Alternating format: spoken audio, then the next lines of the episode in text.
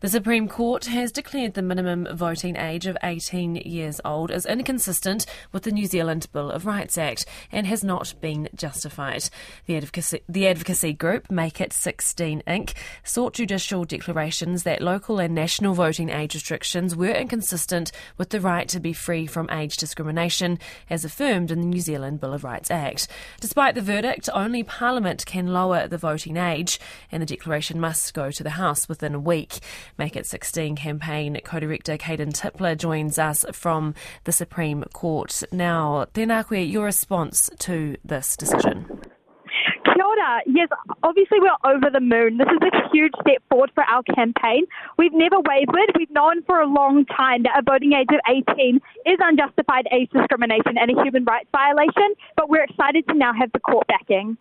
What are you expecting from politicians as they are due to debate it in the coming week? Look, I mean, we've heard politicians say they care about Rangatahi. We've heard politicians say they care about our futures. They care about COVID-19 recovery. They care about climate change. They care about child poverty.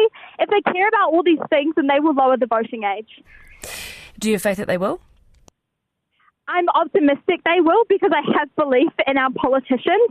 If they don't, it'll be gravely disappointing and letting down rangatahi across the country. What are the implications if they don't?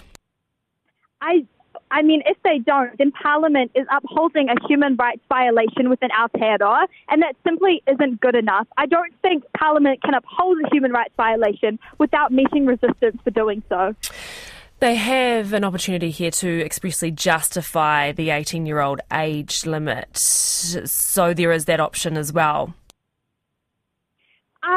I suppose there is that option, except that the voting age of 18 cannot be justified. I mean, at 16, you can work part-time and full-time jobs that you're paying tax on. You can consent. You can learn to drive. All these things means that 16, it makes sense as the voting age rather than 18.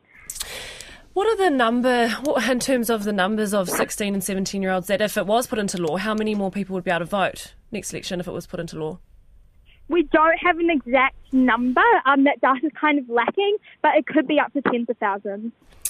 So what do you do now? It's been a long campaign, and there's been a lot of lawyers working on this pro bono, as I understand. So what do you do now? Look, I mean, today we're celebrating, but the mahi isn't done. To lower the voting age, we need 75% of Parliament to agree. So we'll be continuing lobbying Parliament with the support of the Supreme Court declaration now. So if they don't agree to make it 16, you'll continue with legal action?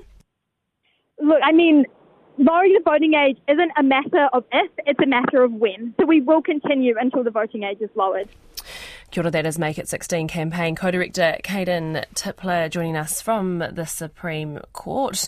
No doubt we'll have more reaction throughout the day on that judgment delivered this morning by the Supreme Court.